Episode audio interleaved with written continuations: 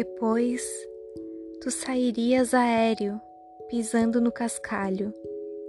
Como será aéreo ao pisar com força a terra? Talvez te perguntasses. Mas ao mesmo tempo em que a pergunta nasceria do teu interior, projetada em surpresa no impacto que te faria deter os passos, ao mesmo tempo olharias para além da linha do horizonte, ao mesmo tempo para além da areia seca, da areia molhada, do quebrar das ondas depositando formas vivas e mortas na praia, para o primeiro quebrar de onda, espatifado em espuma debaixo do sol, ou talvez do céu escuro. Mas se fosse luz, se houvesse luz, a onda quebraria num tremor, espalhada em gotas no ar, no vento, ao mesmo tempo.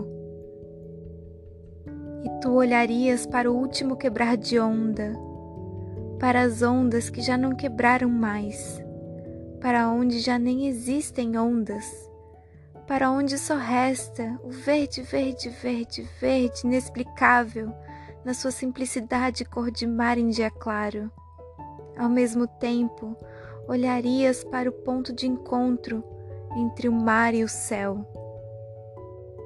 E seria o além. Então procurarias sôfrego por uma palavra, em pânico escavando dentro de ti, pesquisando letras, letras despidas de significado ou significante, letras como um objeto.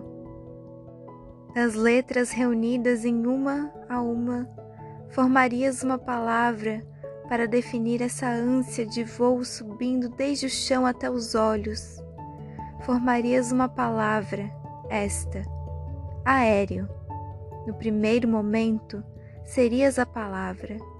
Tu serias a coisa, ainda que ali estático e terreno, pisando sobre o cascalho.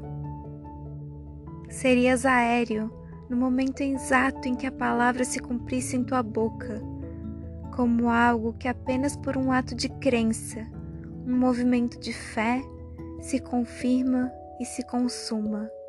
Aéreo.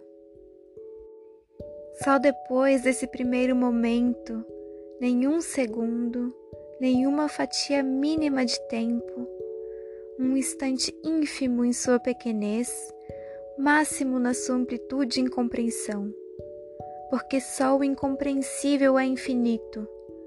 Só depois desse primeiro momento é que te dobrarias para ti mesmo, a palavra latejando na memória, no corpo inteiro, nas mãos contidas e te perguntarias lúcido.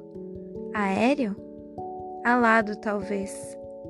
Pensarias outras palavras, buscando já sonoridades, ressonâncias, ritmos, mas nenhuma delas, por mais lapidada que fosse, seria maior que aquela primeira.